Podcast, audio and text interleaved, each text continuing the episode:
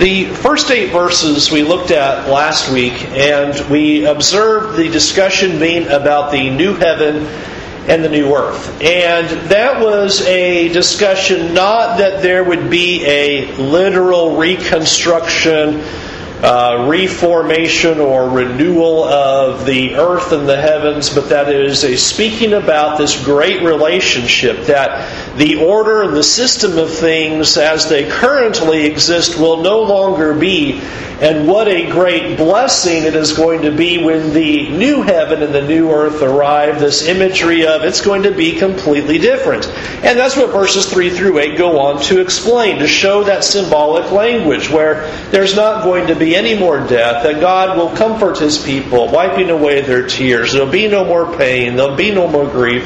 The imagery of God at home with his people, the people finally reconciled, receiving the eternal blessings and the eternal relationship that we are so longing for, now finally being consummated. That was the first half. If you remember, the first two verses describe a new heaven, a new earth, and a new Jerusalem.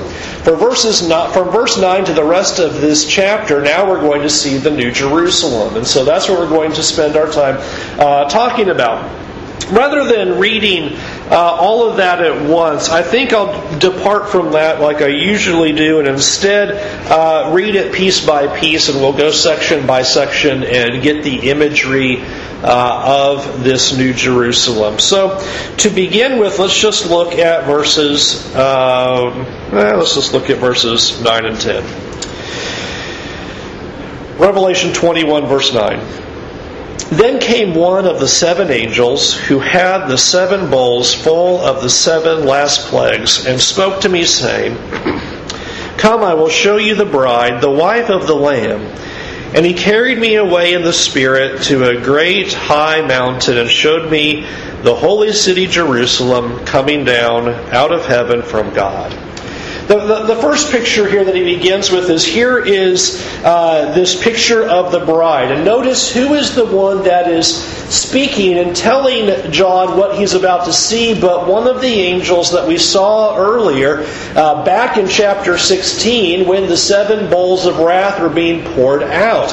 One of these angels now comes and says, I'm going to show you the bride, the, the wife of the Lamb. Now, uh, we should already know who is being spoken of, even if we didn't have any other knowledge of the New Testament scriptures, because in chapter 19 we were already have seen that imagery that that's the holy people of God. Remember, we saw that the bride now has been, been joined to the Lamb. And the picture there is that that is the holy people, and their white robes represented the righteous deeds of the saints. And so we know who we are looking at. When we see then this bride, this wife of the Lamb, we know that we are talking about the people of God. We're talking about the church, and that's the imagery that's used as verse 10 continues to say that John sees this holy city, Jerusalem, then coming down out of heaven.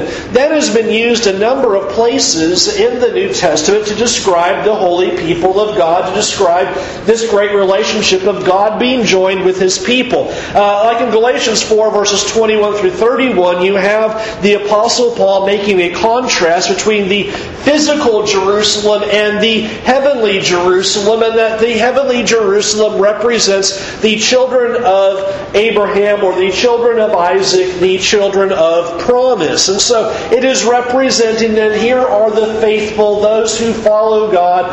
These are the true Christians. And so when that imagery is used by the Apostle Paul, the writer of Hebrews used the same imagery when he talked about how we have come to Mount Zion, the city of the living God, the heavenly Jerusalem. And he describes the what consists of that, and one of the things that he calls that as to the spirits of the righteous made perfect. And that's what we've observed that we've seen in this chapter is that we are not not talking about Christians in their current state, nor the church today. We are looking toward that perfected state that when we are with the Lamb, when we are joined with Him and receiving the eternal blessings, that's how the first eight verses begin. And we're continuing that imagery now of this new Jerusalem, now this consummation of God being able to be with His people the way that it was originally intended. The true reconciliation is taking place. And so that's the beginning point that's given to us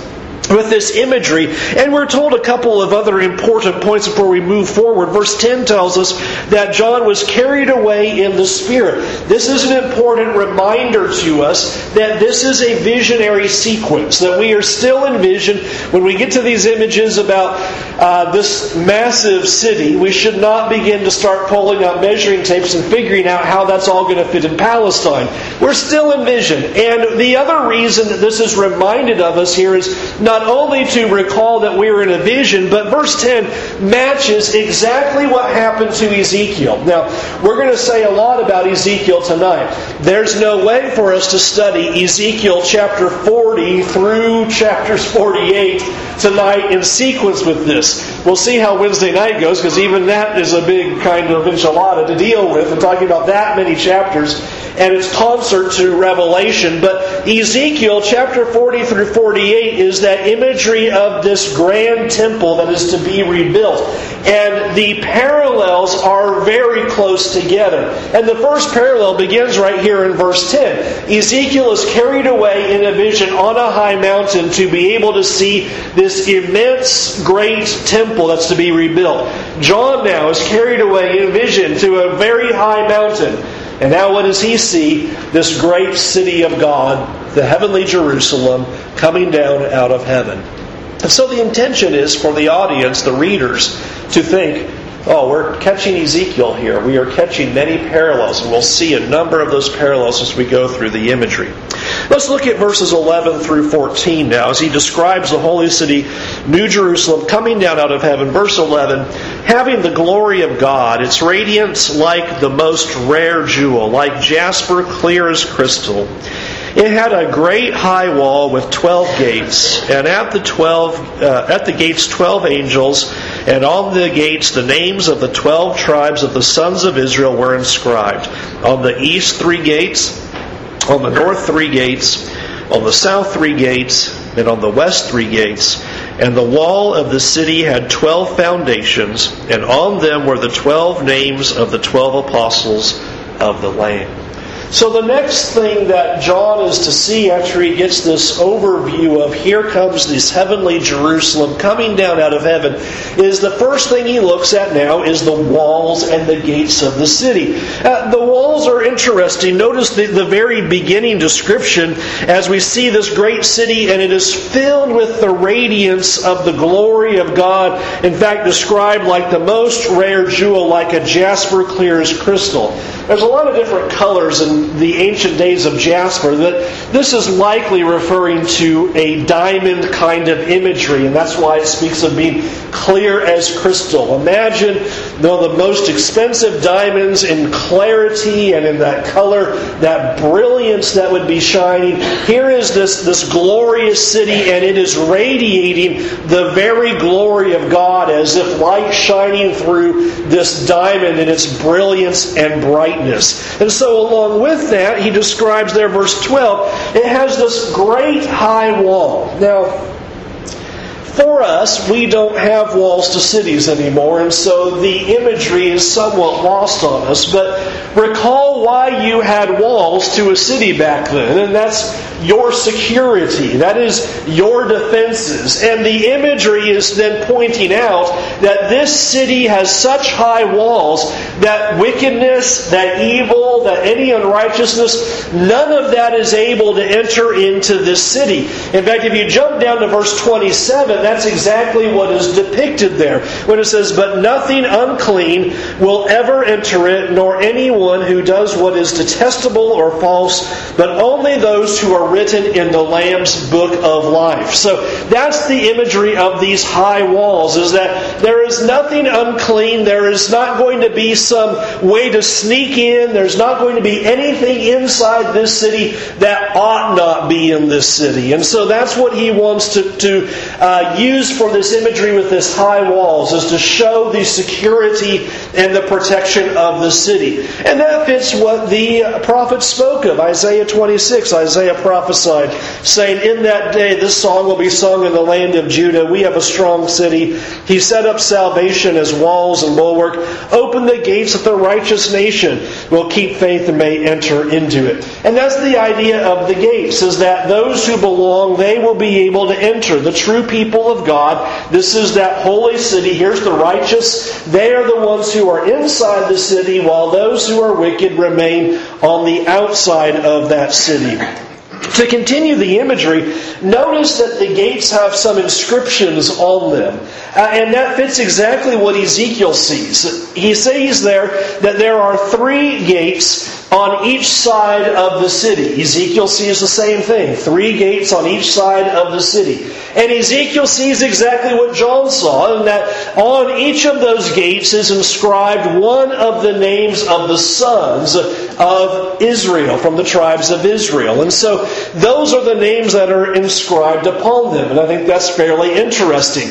But he doesn't stop there and su- suggest to us, well, this must be some sort of Jewish imagery. Notice the, the next verse that goes along with that is that the wall of the city has 12 foundations, and on these foundation stones are written the 12 names of the apostles. And so you have on the gates the names of the sons of Israel, so Reuben, Simeon, Levi, Judah, all the way through.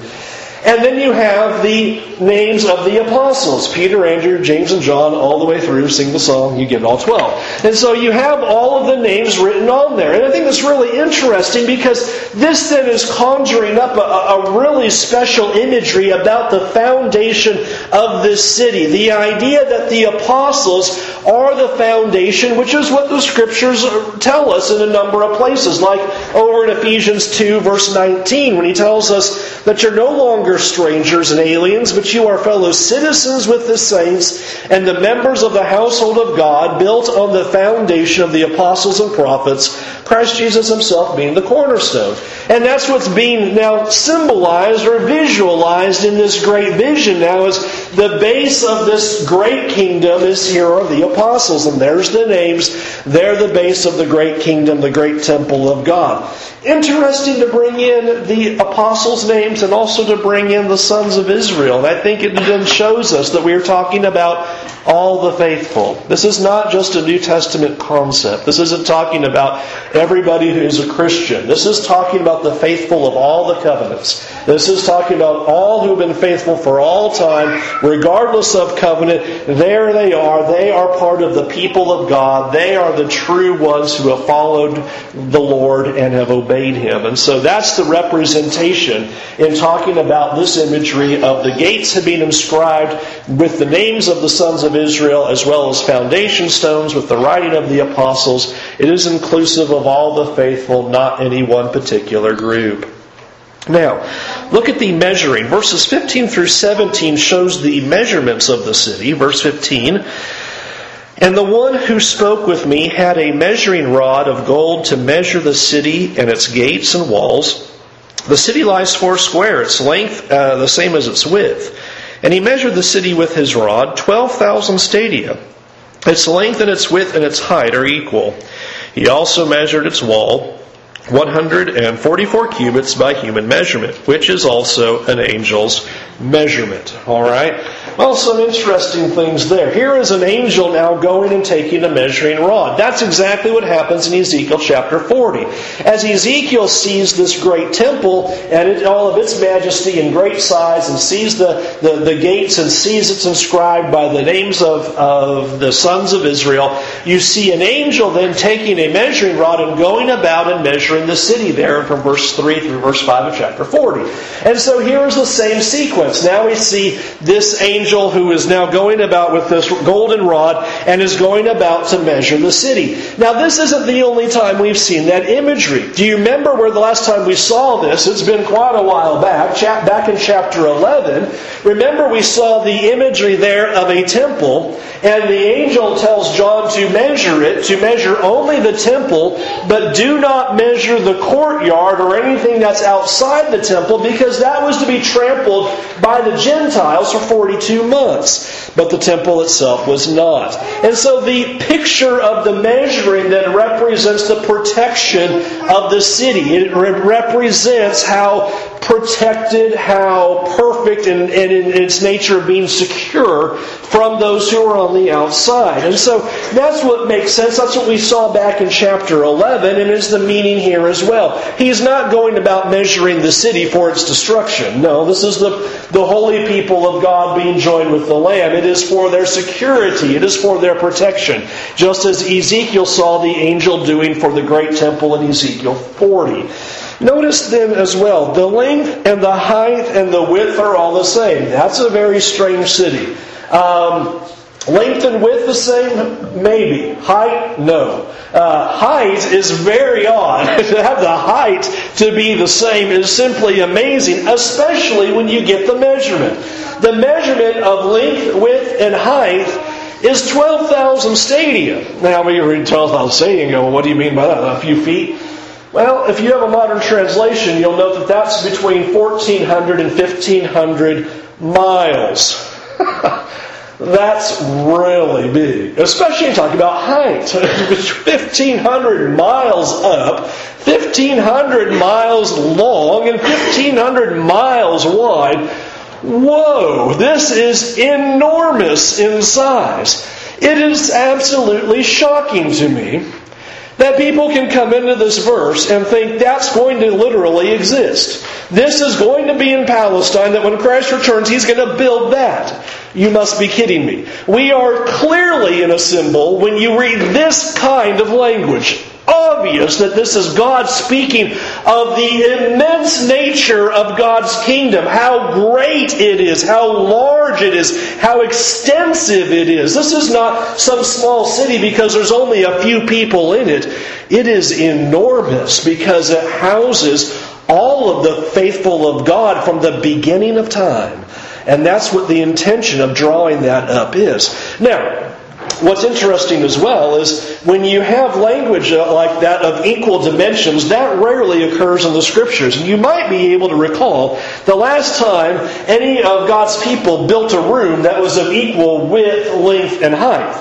And that's the Holy of Holies in the temple of God.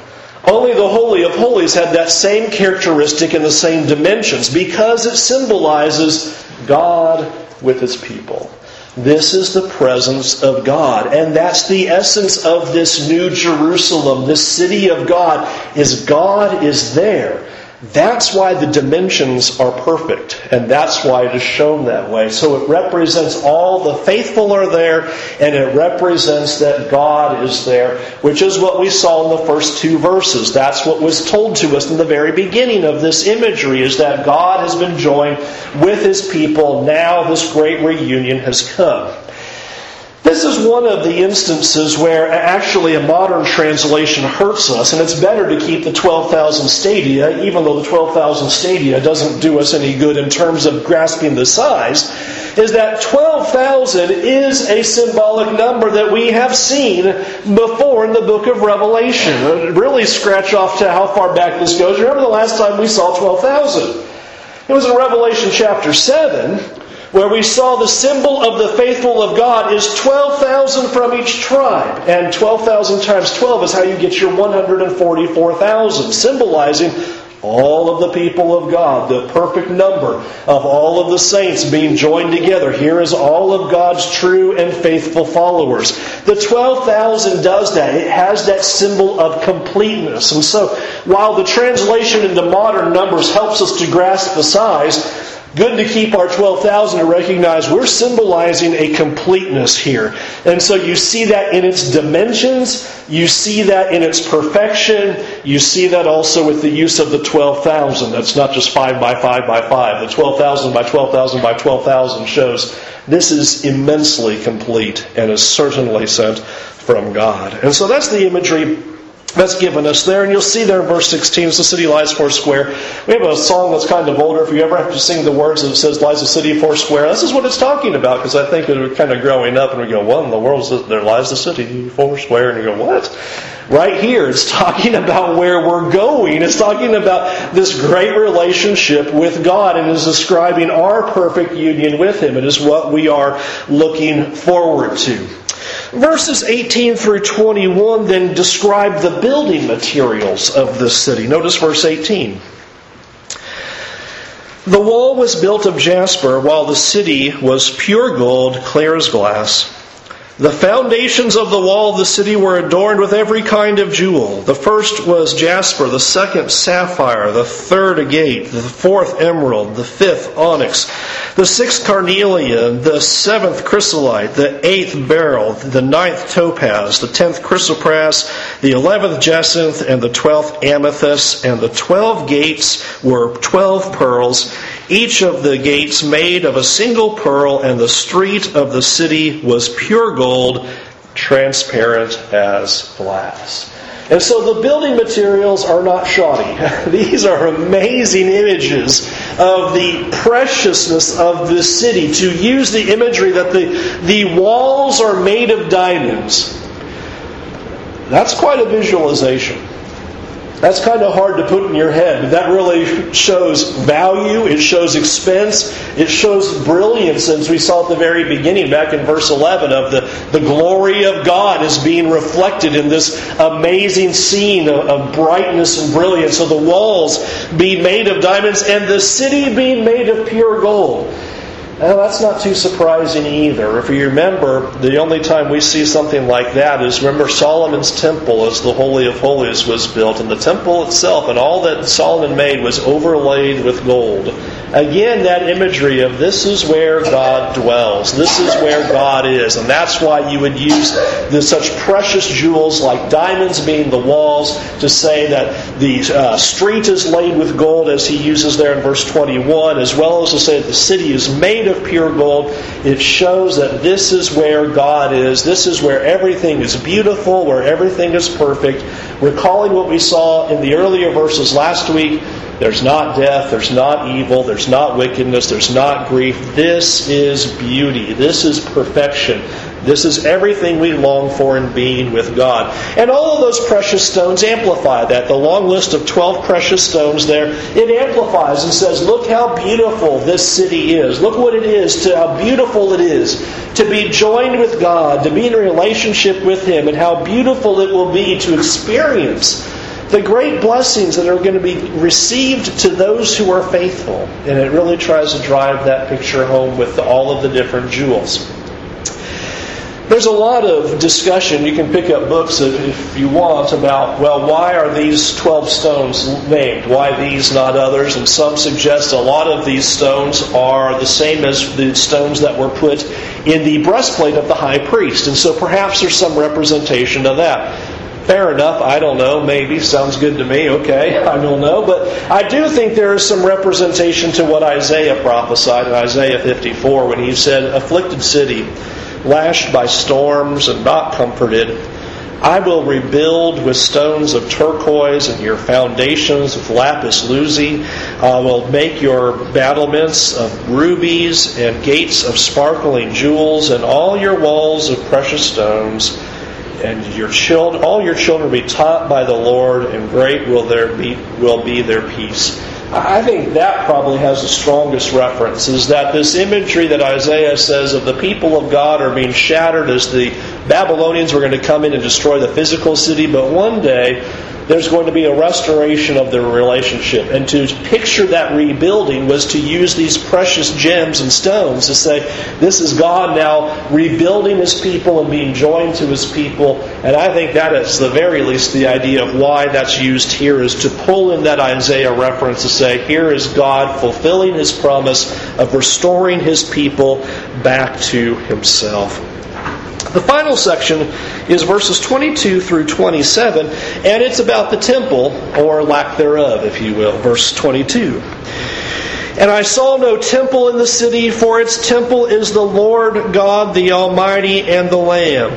And the city has no need for sun or moon to shine on it. For the glory of God gives its light, and the lamp is the Lamb. By its light will the nations walk, and the kings of the earth will bring their glory into it. and its gates will never be shut by day, and there will be no night there. They will bring into it the glory and the honor of the nations. But nothing unclean will ever enter, ever enter it, nor anyone who does, does what is detestable or false, but only those who are written in the Lamb's book of life very interesting. You come across and go, no temple. What's what's really, I think, surprising, at least to me, about that is Ezekiel's whole vision from chapters 40 to 48 is about this immense temple. And now we come here and we have, well, there's no temple now. But the reasoning why is amazing. Because the Lord and the Lamb, they are the temple. It pictures for us direct access to God, direct fellowship with God. There's no need for an intercessor now. There's no need for a go between. Whereas, like back under the Old Covenant, you needed to have the priest to go between you and God. For us today, we need Christ as our mediator to go between us and God in intercession. But then, there's no need. We will be in direct access with God. And there we will have this great picture then of there's no need for temple, there's no need for any of those things. There's nothing that stands between us and God. We get to be joined with Him. Jeremiah pictured the same kind of imagery. Jeremiah 3.16. Jeremiah said, And when you have multiplied and increased in the land, in those days, declares the Lord, they shall no more, no more say, The ark of the covenant of the Lord. It shall not come to mind or be remembered or missed.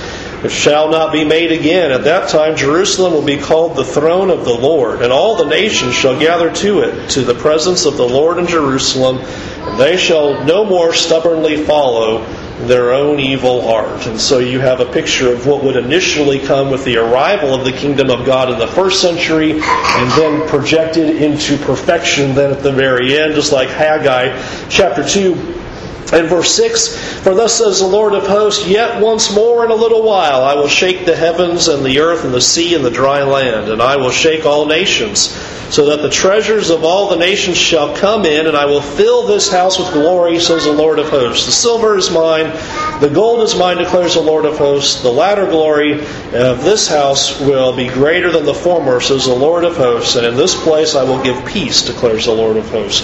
That there in Haggai probably has the most direct reference to what's going on here. If you noticed it, You see here in, in verse 24, you have the nations are walking by the light, and they are the ones who are coming in verse 26. They will bring into it the glory and the honor of the nations. And so Haggai seems to have his best finger on that same imagery of the nations coming into the holy kingdom of God. And this is also pointed out in the New Testament as well, like Acts chapter 4, verse 11. This Jesus is the stone that was rejected by you, the builders, has become the cornerstone. He's the temple. The Lord is the temple. He is where we will go and we will be joined with Him. And we could bring Ephesians 2, 19 and 20 that we looked at earlier, the apostles and prophets being the foundation, Christ is the cornerstone. Same imagery being used right here to describe the perfect nature of this city.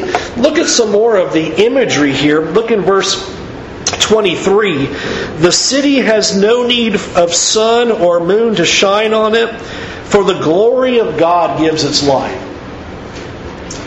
Well, that's kind of hard to think about. That's, that's really amazing. if you sit back and think about how bright the sun is and what that does for our day and night, there's no need for sun or moon any longer.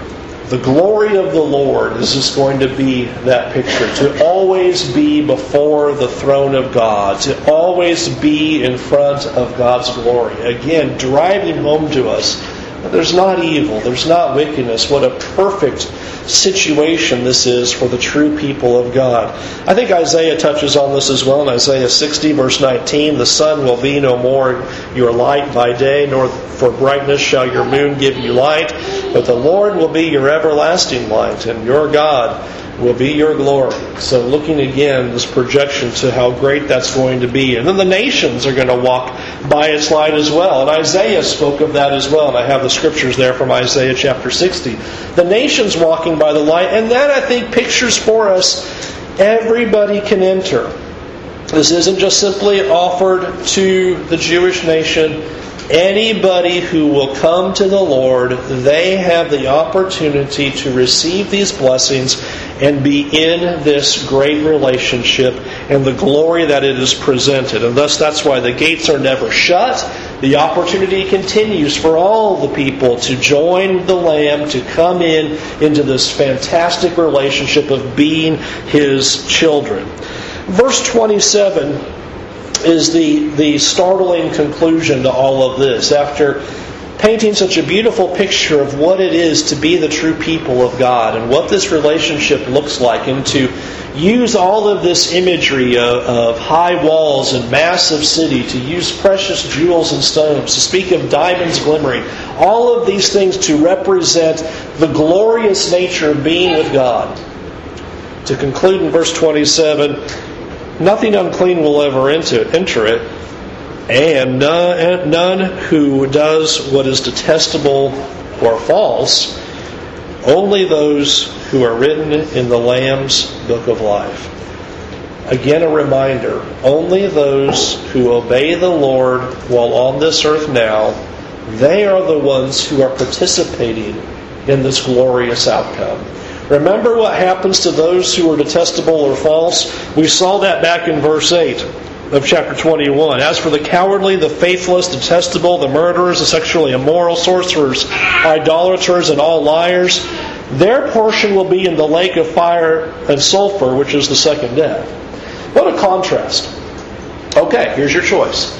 Would you like to be in the place that burns with torment, the lake of fire and sulfur? That's the second death or this massive, immense city with all the gold and the gems and all of that. It's trying to draw an imagery contrast. You have the choice. Be written in the Lamb's Book of Life and look what a grand relationship it is. Again, don't this is not describing lo- location. This is as much as we in the first day verse. It's not geography of when we get to heaven, I expect to see a big wall that's going to have diamonds running up it for 1,500 miles. No, this is talking in symbolic language of look at how awesome this relationship is, what it will be to truly be in the presence of God in the Lamb. How awesome that will be, in contrast to here's how awful it's going to be to be cast in the lake of fire with all of the rest who are not written in the book. And so it's using this vivid language to say that I can't picture it any better, but to use all of the, the glory and beauty of this world and paint it as being with God. And just multiplying that imagery. It doesn't get any better than being in a relationship with God. And so that's what he leaves us with. It is the glory and the blessings that we will enjoy when we are in full fellowship with God in that age to come. Here's what we are looking forward to. Here's the great blessings that we will receive. Remember, this is a message of encouragement to those Christians who are in the face of persecution. They were going to be tempted to turn away from the Lamb under such strain and difficulties. Here are these words It's going to be worth it.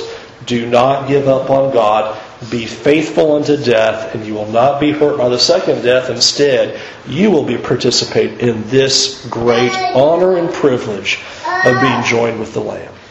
Pull your songbooks up. We'll sing invitation song.